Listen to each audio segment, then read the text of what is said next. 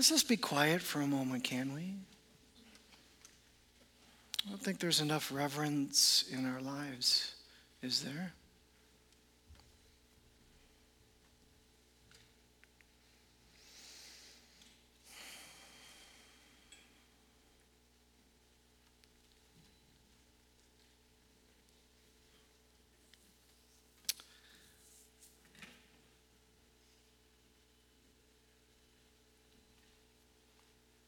So, Lord, we want to give you all the distractions, all the thoughts that so easily run through our heads, sometimes good and sometimes bad, or just the busyness of soul is so hard to be mindful of you. As Paul said, the ears of our hearts, would you help us to open those ears of our hearts and hear your word? Lord, help me not to get in the way of what you want to say to each and every one of us. In your name we pray.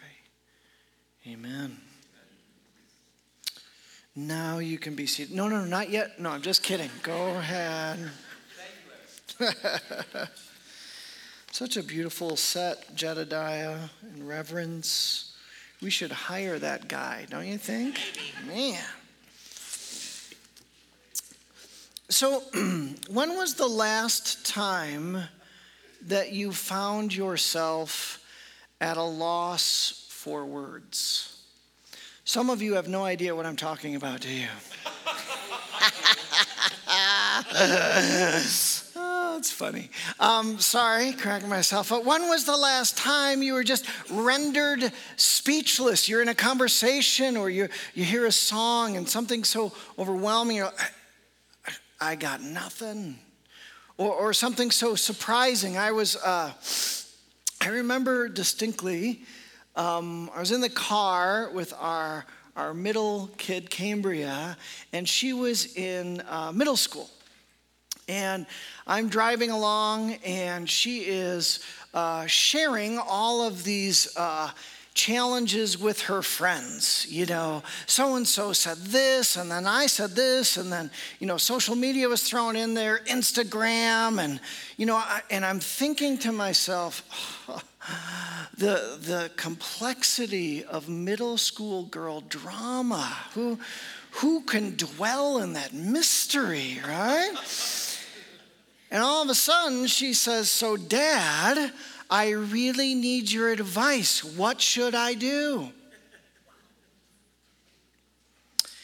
Yeah, I had nothing, right? So my first thought is, you've got to be kidding me. I don't know what am I supposed to, how am I supposed to lean into this? My second thought was a prayer. Help me, Jesus. I don't know what.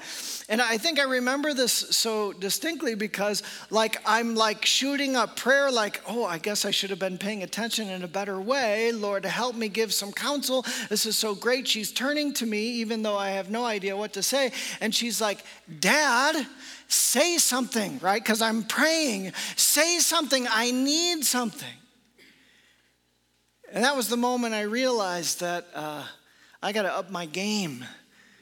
With my kids, right? So I have up the game. If there's any middle school girls and you're having some, just come on my way because I've been praying, all right?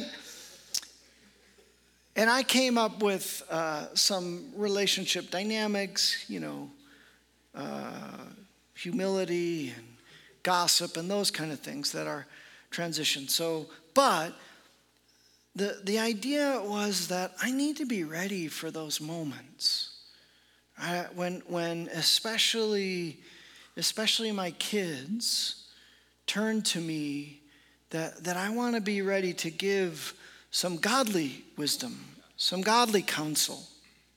That's not just kind of cultural stuff that I'm pulling out of the air. That's what not what she needed, right? She needed some good godly wisdom in that moment. We've been in this series, which has been quite an enjoyable series for me to preach and to talk about. We've called it Empowered Kindness. And it's been a series on sharing our faith that we began by looking at this divine search, the sacred search that God is on for those who are far from him. And many of us heard in that first week that he gives us an invitation to be engaged, to engage our lives on a regular basis in that divine search. We talked in the next week our starting place,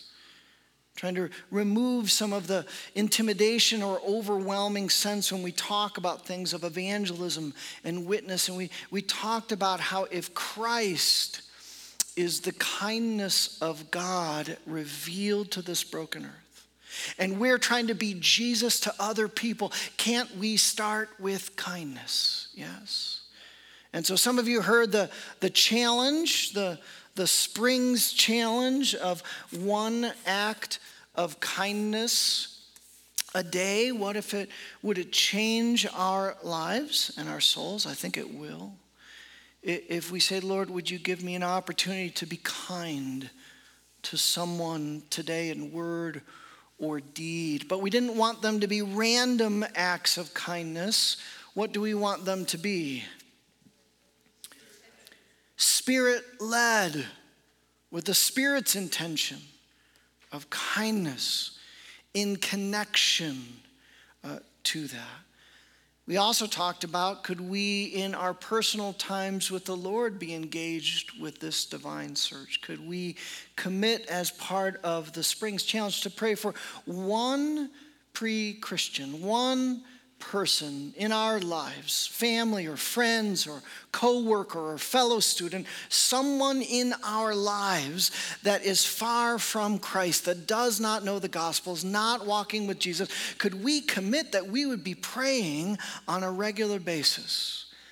Many, many years ago in college, I was at a retreat and I heard a speaker, this wonderful little old woman who had committed her life to Jesus. She was talking to us about evangelism, and she said the challenge, she said, if you pray for non-Christians in your life, be prepared to do one of two things: to either share or duck, because God is going to send people your way. If you're one of those that he is looking for, if your life is connected to his grand search, then he's going to give you opportunities. And so this morning, I would like us to look at a story. We're actually going to continue our story of Acts chapter 3, where Peter healed the beggar. And where we saw last week where Peter, he and John, not really told in Scripture, but it must have been that he was prompted by the Spirit. He probably walked by this individual daily, and yet something in him, maybe it was prayers, maybe it was the prompting of the Spirit, maybe it was a direct word, invites this man to receive healing and restoration in faith. And this beggar that people knew, he begged at the Gate Beautiful on a regular basis. His legs, even though he was born this way, his legs were made strong, and he's jumping around in delight. And as he's jumping, they were on their way to the temple to pray. That was their sacred rhythms, to pray. And this man is holding on, and people, and he must have been filled with joy, and he's celebrating. And all of a sudden, people in the temple that were there to pray, they see this miracle. They recognize the man, and they're like, wow, what is happening? And they start gathering this crowd. And Peter, we're going to read, he looks, and he's like, boy, I got nothing for them. No, he doesn't. He is not speechless. He is not without words that Peter not only heals this man, but he recognizes a divine moment from the Lord to share the gospel, and he is ready to share. So let's continue on this story. Acts chapter 3, we'll start at verse 11. So it says, while the man who was healed held on to Peter and John, and all the people were astonished and came running to them in the place called Solomon's Colonnade. When Peter saw this, he recognizes this moment. When Peter saw this, he said to them, fellow Israelites, why does this surprise you? Why do you stare at us as if by our own power or godliness we have made this man walk? The God of Abraham, Isaac, and Jacob, the God of our fathers, has glorified his servant Jesus. You handed him over to be killed, and you disowned him before Pilate, though he had decided to let him go. You disowned the holy and the righteous one, and asked that a murderer be released to you instead. You killed the author of life, but God raised him from the dead. We are witnesses of this by faith. In the name of Jesus, this man whom you see and know was made strong. It is Jesus' name and the faith that comes through him that he has completely healed him, as you can see. Verse 17, now, fellow Israelites, I know that you acted in ignorance, as did your leaders. But this is how God fulfilled what he had foretold through the prophets, all the prophets, saying that his Messiah would suffer. Repent then and turn to God so that your sins may be wiped out, and times of refreshing may come from the Lord, and that he may send the Messiah who has been appointed for you, even Jesus. Heaven must receive him until the time comes for God to restore all things, as he promised long ago through the holy prophet. For Moses said, the Lord your God will raise up for you a prophet like me from among your own people. You must listen to everything he tells you. Anyone who does not listen to him will be completely cut off from their people.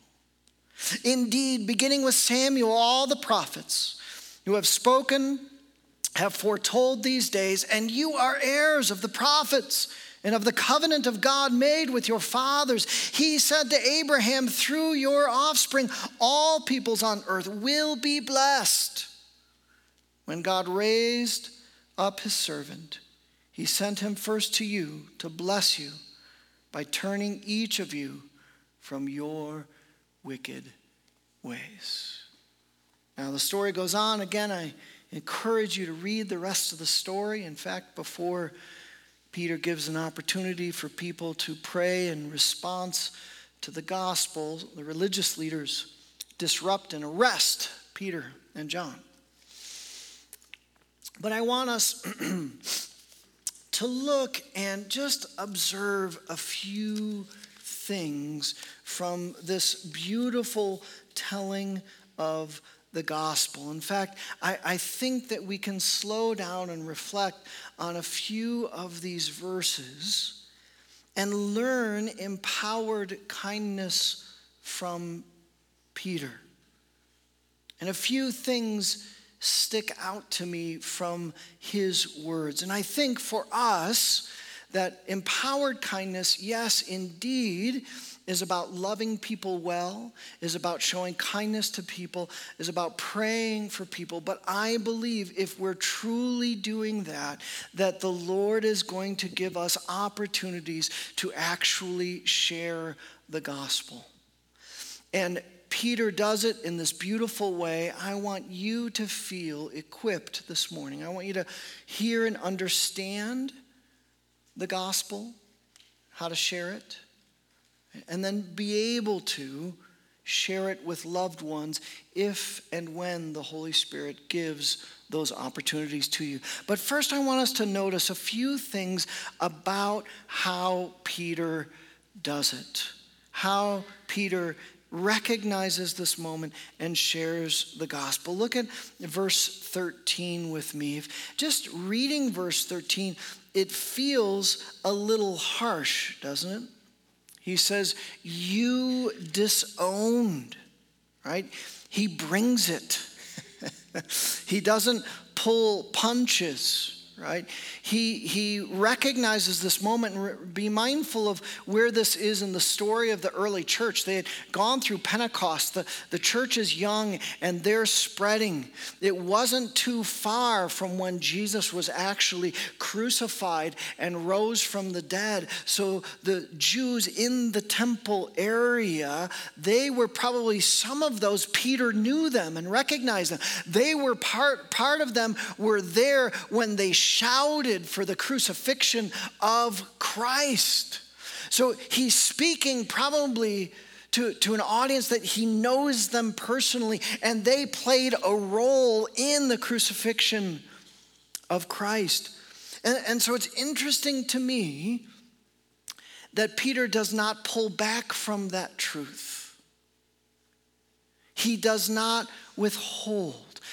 So he says that, but he says a number of other things. Like he talks about the prophets of the Old Testament.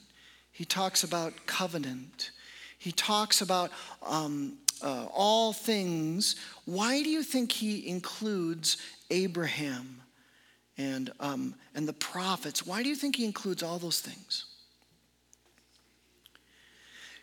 Because he knows his audience. Peter doesn't just know the gospel. He knows to whom he's speaking to. And I would imagine that he not only knows the people that he's speaking to, but I would imagine, the scripture doesn't say this, but I just imagine that Peter was praying for them.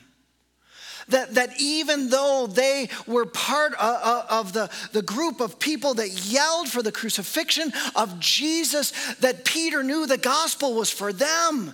Even though they rejected the Messiah, that still God's grace was for them. And I wonder if he was praying and saying, God, would you give me this moment that you would turn their ears towards you? That they would be open to once again hear the story of your son, the story of the Messiah. Peter, when the people are gathering, Peter didn't turn to John and go, John, what should I say? Do you think I should include the part with Moses or not? No. He was ready because he knew his congregation. He knew his people. And the congregation. He knew the audience. And he was prepared. Friends, I think it's important that you and I not just know the gospel, but are thinking about the people that are in our lives and how does the gospel overlap or cross-sect with the people in our lives. There's another way to think about that we are all human and we all struggle with sin. We all struggle with distance from God. We all have longings that in many ways can be good. And yet we can all go in the gutter. We come from different cultures and different generations. Perhaps our sin that we struggle with can be slightly different than others, right?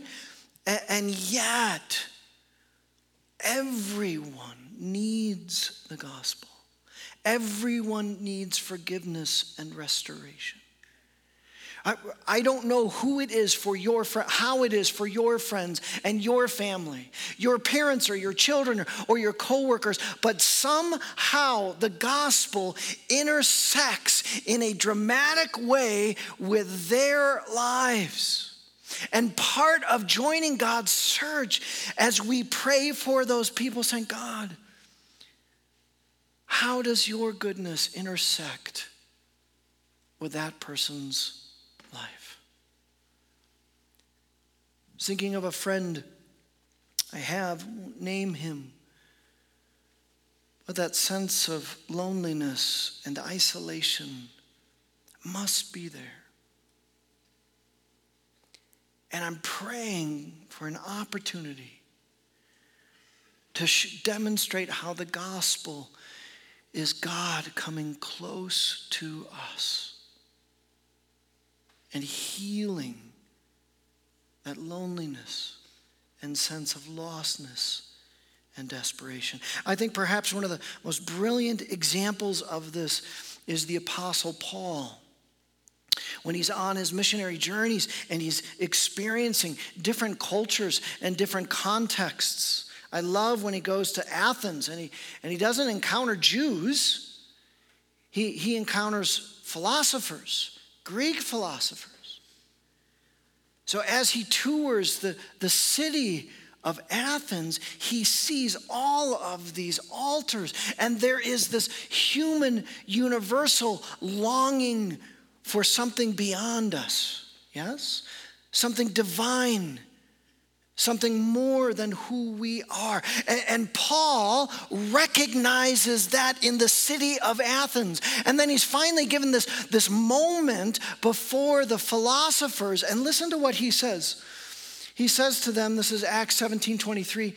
He says, "For as I walked around and looked carefully at your objects of worship, I even found an altar with this inscription, 'To an unknown God.'" Can you imagine Paul walking in the city? He said, boy, I could use that someday. Boy, that's a beautiful hunger and expression for more. For God, I'm going to tuck this in my... God, would you give me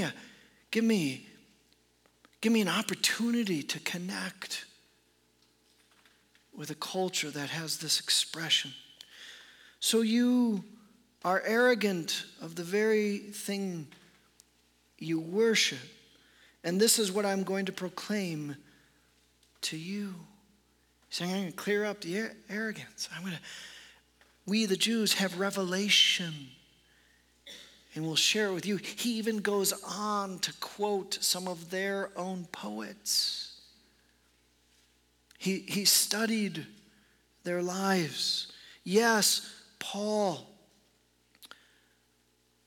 knew the gospel and can share the gospel, but he was praying and longing and thinking and processing, saying, how does the gospel intersect with these people? What Paul and Peter was demonstrating is that they didn't just know the revelation of God, but they were seeking to cooperate with the Spirit and looking for those points of connection with those who don't know Christ.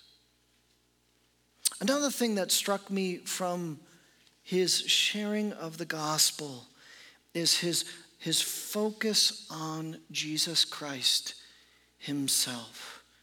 He not only connects to the lostness, but right away from beginning to end, whether prophets, Abraham, the patriarchs, he is connecting them, and the gospel message is centered on the person of Jesus Christ. In part, I say this is because in my greatest moments of doubt in my life, when I've wrestled most profoundly, when in those moments that I was willing, I admit to you, to throw out an awful lot of the Christian faith, to throw out church and fellowship, to throw out the Bible, to be honest with you.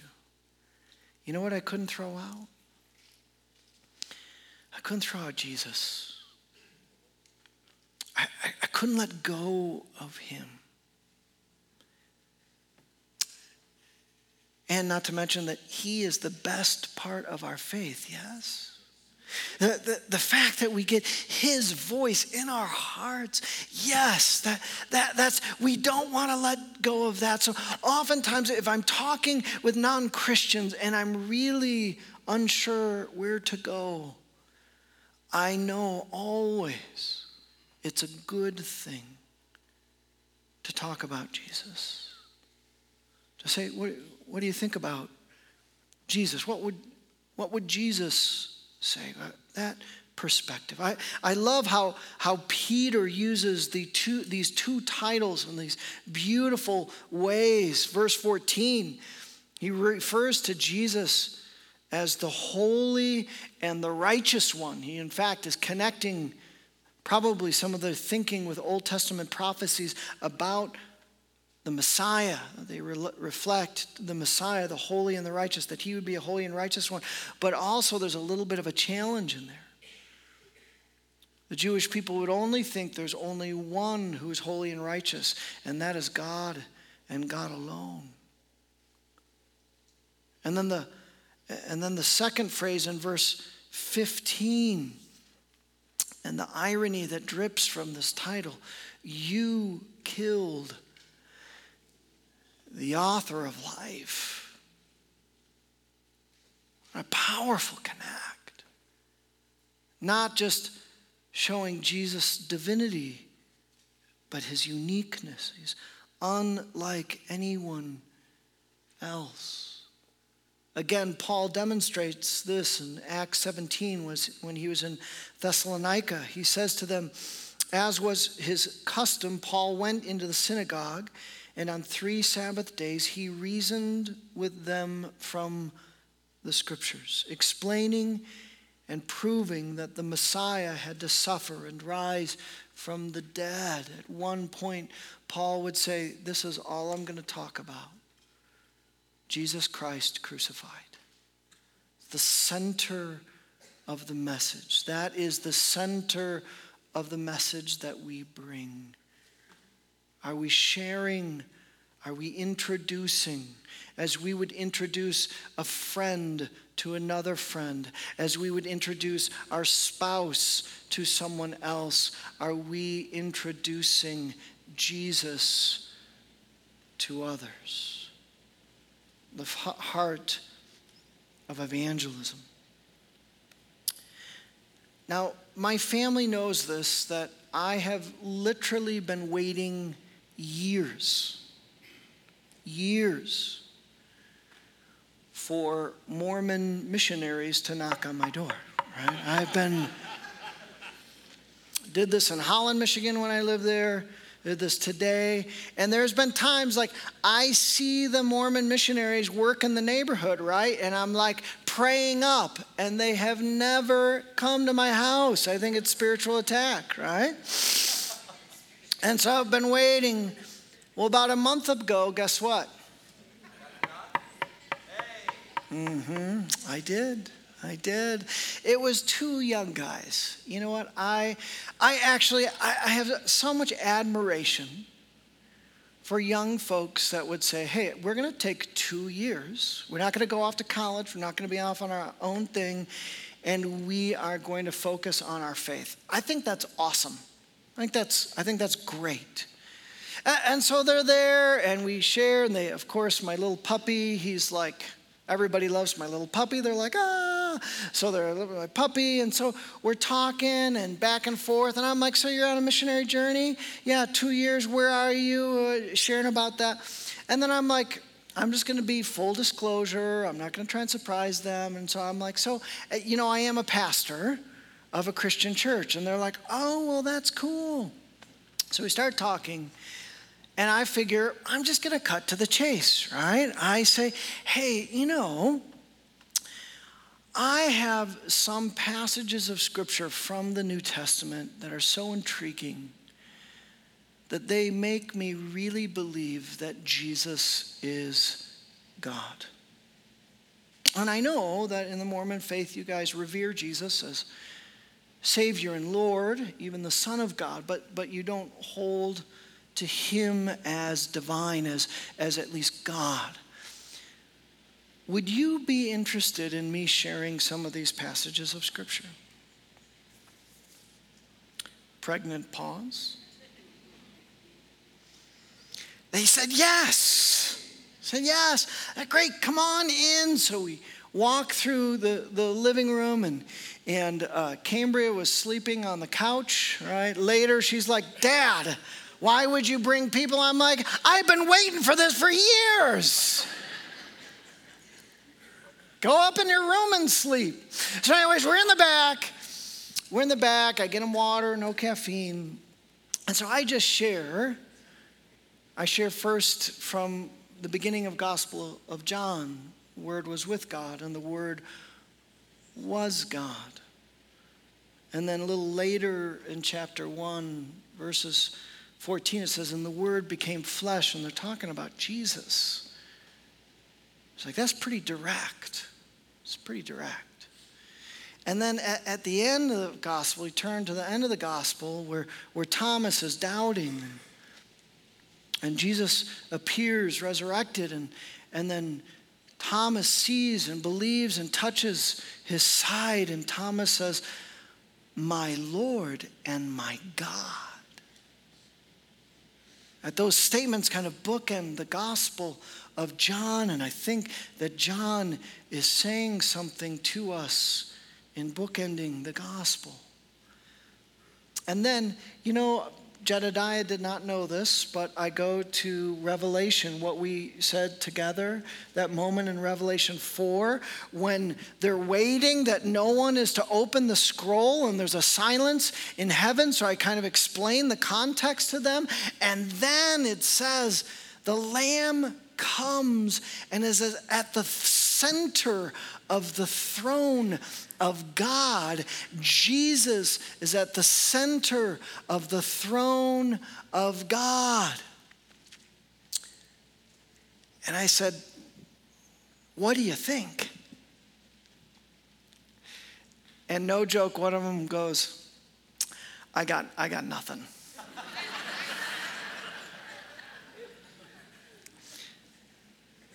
And the other one, he was really nice. He was like, well, I'm going to write these scriptures down in my own study and meditation. I'm going to reflect on them.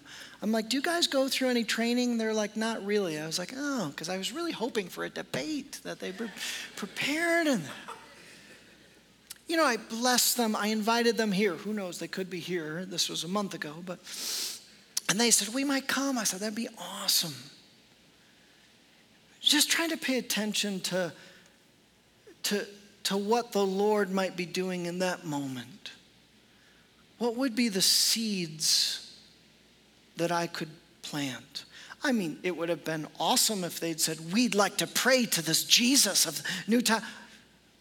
I didn't think that was going to happen. I said, what's the way that I could direct them to Jesus?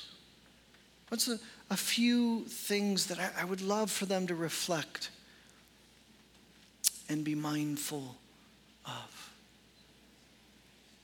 I think that's part of evangelism, to be a link in that chain. And finally, just one last principle, I think, from Peter's sharing of the gospel, is that Peter's sharing of the gospel is not life insurance for after you die. Do you notice that? It's not, I hear a lot of, especially growing up, I've heard a lot of gospel sharing where it's just about keeping your nose clean until you get to heaven after you pray the prayer. That was not Peter's rendition. In fact, he shares the kingdom story. and very intriguing, Matthew 24:14, on Jesus' lips this phrase is found. It is, and the gospel of the kingdom. The gospel of the kingdom. Did you know the kingdom is involved in the gospel? Yes, the gospel is Jesus Christ. Yes, the good news is the love of God. Forgiveness, absolutely. But the gospel isn't just personal and individual. It's a message for the entire world. Look at verse 19. Three words I want you to think about is repent, which is typical in any gospel, Christian gospel presentation, but he says this, repent, he says, turn away from your sins. Yes, absolutely. But then he goes on to say, and towards whom? God. The gospel is not just about the removal of sin and breaking the power of sin, which absolutely it is. It's a part of that. But the gospel is also having the ability that we get to turn our lives and our attention toward God, the one true living God. It's not just away from sin, but towards something, towards the author of our lives. And then he uses this phrase that I used to never use in my gospel presentation, times of refreshing. Times of refreshing. Did that strike you when we read it? Why would he, I mean, this was a big moment, right? Why did he use the phrase times of refreshing? You see, because Peter's gospel is not just about the future. It's not just about when you die, you get to go to heaven. Peter's gospel was that right now, in this moment, we get the presence of God, the renewal of God, as this beggar that Peter healed by the power of God. Do you think that was a moment of refreshing for that beggar? You betcha, yes. That the gospel is just not about God's grace and favor when at the end of days. That the gospel is about the here and now. And we get to experience times of God's grace and mercy and goodness and closeness in our lives today. Times of refreshing. I want my gospel presentations or conversations to include times of refreshing. And then finally, other word is restore everything. Restore all things. What do you think he's talking about then? He's talking about when this Messiah comes back a second time and everything is made right. Now, the Jews would get that. Old Testament Jews would understand that. So I realize in our contexts, most of us are not going to be speaking to Jews, but I want you to be mindful of the larger story of the gospel. That our lives are meant to be not just living for when we die, but living for the here and now when all things are restored. All right. I'm going to take a few moments to have a little bit of fun. Oh, boy. Is that okay? Just a few moments. We're going to go super fast. I thought I wanted to give you a way of sharing the gospel that is simple and a little fun, hopefully memorable. You can take some notes down there. I've asked our newly acquired pastor, Jedediah, if he would role play for us, all right? And so we're going to role play. Do you need that, Jedediah? We're going to pretend that Jedediah and I have a relationship, that we've been talking about the Lord, that he's not a Christian. Excuse me, is anyone there? Yep. Yeah, thanks. Could I get the French onion with the bread bowl? He started the role play at Panera Bread. I'm at Panera Bread. And you're out of bread bowls? You made me wait to get my order in, and you're out of bread bowls? There's literally one reason I come here. I'm fine, just give it to me regular, whatever. Oh, hey, Eric, what's up? Good to see you, Jedediah, good to see you. What are you doing here? Just, not getting a bread bowl. Not getting a bread bowl, huh? Hey, actually, I'm really glad I saw you. I've been meaning to say, I wanted to let you know my kid is feeling a lot better. Oh, and when we prayed for... Yeah, and when you heard that and you got in touch with me and you wanted to do that for me, that meant a lot, so thanks. That was awesome. That was my privilege, my honor. Anyway, I wanted to say I appreciate that. Okay. Thanks. Yeah. Hey, Jedediah, I have a question for you. Yeah, what? Has anyone ever, we've been talking about, and we've talked about pieces of this Christian faith thing. Has anyone ever kind of painted the big picture for you, like the big story of the Bible before? Kinda, maybe. Okay. Not really, I guess. No? If you had a couple of minutes, I would love to share kind of that big story with you. Sure. Do you have a couple of minutes? I have a couple minutes. I'm studying here, but I don't know what pastors do during the week, but it's really. I only work one day a week, so I get to read the others. So. Sure. Yeah. Well, let me pull a chair up real quick. Snag a stool. Yeah. And. I'm waiting for food anyway. All right, good. So four ideas kind of capture the big story of the Bible. Maybe you've heard of some of those. Have you ever heard of the story of Adam and Eve? Even though people if they weren't raised in church, they've heard Adam and Eve. Yeah. And, there's like the snake and stuff. And Apple's logo is based off of this, I think. That is correct. Yep. It is, even though I have an Apple laptop right here. Yeah. So that idea, that's right at the beginning of the Bible. It's the first couple of chapters in the whole Bible, and it's called the creation story. When God, according to Scripture, Christians believe that God created all things, and it was good. He created, if I'll just draw this one circle, and I'm going to write creation up above. That he created the oceans and the sky.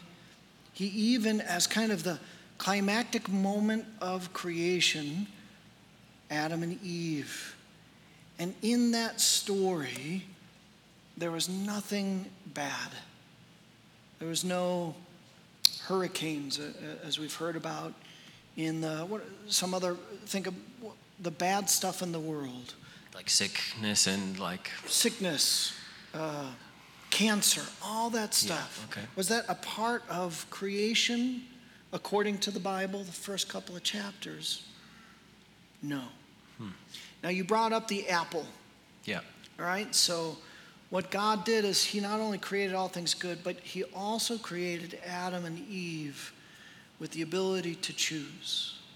He said, I love you, I want to walk in this relationship with you, but I'll let you choose to rebel. And that's symbolized in the one, they don't call it an apple, but that's kind of, everybody thinks of an apple, but that fruit. He says, you can eat of all the trees in the Garden of Eden, but just this one tree, don't eat that one tree.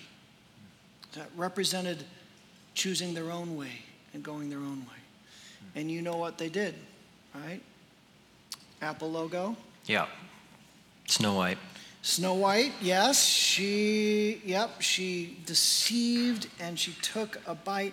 So I draw this Speaking of apple, do you mind if I grab my food real quick? Is that okay? Go grab your food. Thank you for holding true to the role play. So I'm going to draw the next circle. And the Bible calls this the fall.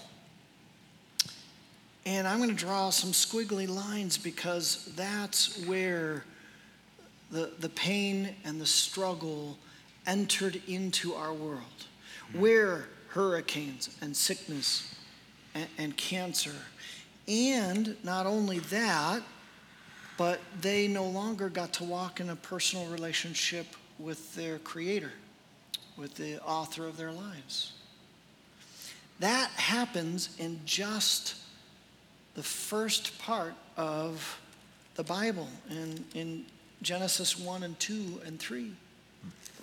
The rest of the Bible, the center of the Bible, is God saying, I'm not going to leave people separated from me. I'm not going to leave people broken and lost and in rebellion as Adam and Eve chose. And that's where the story of Jesus comes in. Okay. Just draw a cross here. It's kind of like a bridge. He says, even though that God is a God of justice and his righteousness and he holds, there's consequences for sin. So that I'm going to send my own son to live a perfect life, to die on that cross, and it begin to heal and redeem the world. Does that make sense? What do you think of when you think of the word? It's kind of a bigger word. Yeah. Redemption. Coupons. Coupons. Yeah. You get to redeem something, and you get a discount. You get something. Yeah. That you want. Yeah. So Jesus, by Jesus dying on the cross, I'm going to put a little arrow across like it's a bridge. It says you get to experience the love and kindness of God, that Jesus will take our sin upon him, and he'll redeem our lives. He'll give us, he'll grant us forgiveness and the love of God, and newness of life, new life. That's why some churches are called New Life, New Hope, that no longer will we be stuck just wrestling with the consequences of sin, but it gives us new life. Does that make sense? Yeah, I think I'm tracking. All right. Yeah. So we have creation and fall, redemption, and I'm just going to include this one idea.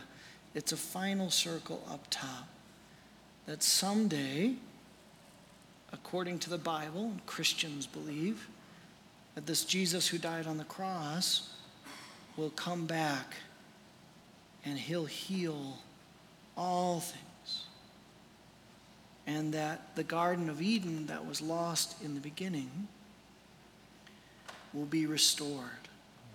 And life like it was with God in Eden will be made whole today, somewhere in the future. Does that make sense? Yeah. I mean, like, I've shared a little with you. You know, it was super tough when the kid was sick. I mean, you talk about this, like, fall stage. That's just sort of what the life felt like, you know, when my ex left, and then that kind of rift with even my family and stuff. And I mean, I'm not perfect, but I kind of, whatever. Anyway, that's cool. I don't know. What does that? I don't know. What do I do with that? Well, Jedediah, I can give this to you, and you can think about it. Okay. If you have questions next time we run across from each other, we can ask. We could also, the Lord invites us to pray a prayer to receive Christ. Is that something that you'd like to do today? And get this, like, redemption stuff? Yeah, and get from here, fall to redemption. I'd love to, but I'm really hungry, and my soup is cold, and I think these people are waiting for their food too. Yes, communion. Should we lead communion in this moment? All right. So that's just one story. Almost never when I share the gospel Have I seen people immediately respond? Sometimes. Sometimes I have. Oftentimes it's a process. It's a conversation that we're loving people well and inviting them in. There are times when I talk about admit, believe, and receive, and see people give their lives to Christ. I think it would be incredible if our community of faith was praying for those in our lives that are far from God. We're doing Spirit-led acts of kindness, and we're ready to share the truth of Jesus as the Spirit gives us opportunity. Let's pray.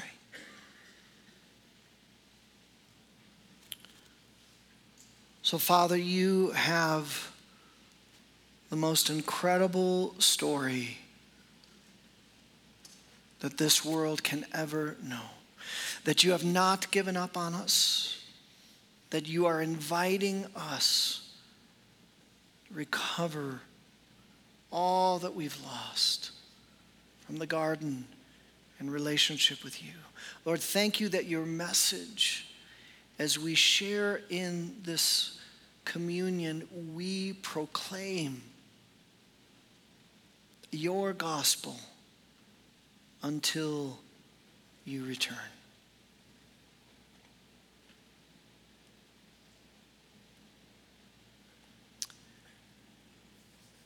I'd like to invite the elders forward.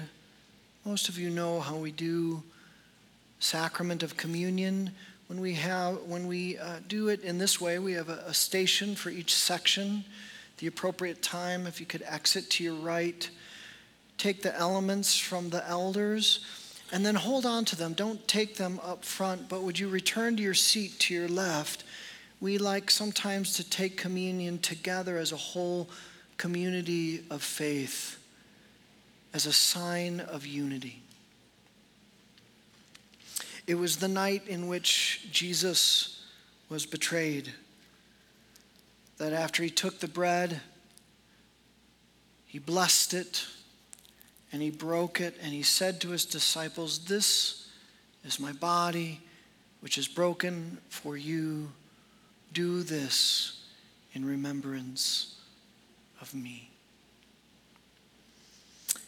And in a similar way, after dinner, he took the cup, and he said, "This cup is a new covenant," saying a new relationship, a new life, a way of walking in covenant with the author of our lives, with the creator of our lives.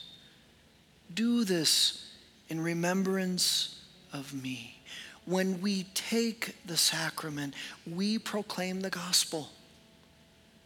We proclaim that it was Jesus, his shed blood and his broken body, that took our sins and gives us new life. If you are a follower of Jesus Christ, if you've committed your life, would you come and receive? All is ready. People of God,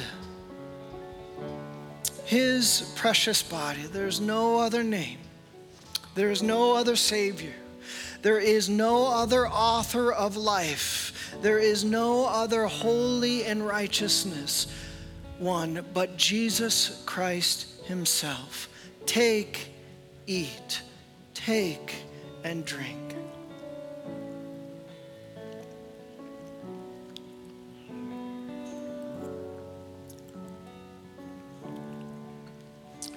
Would you go in the grace of the Lord Jesus Christ?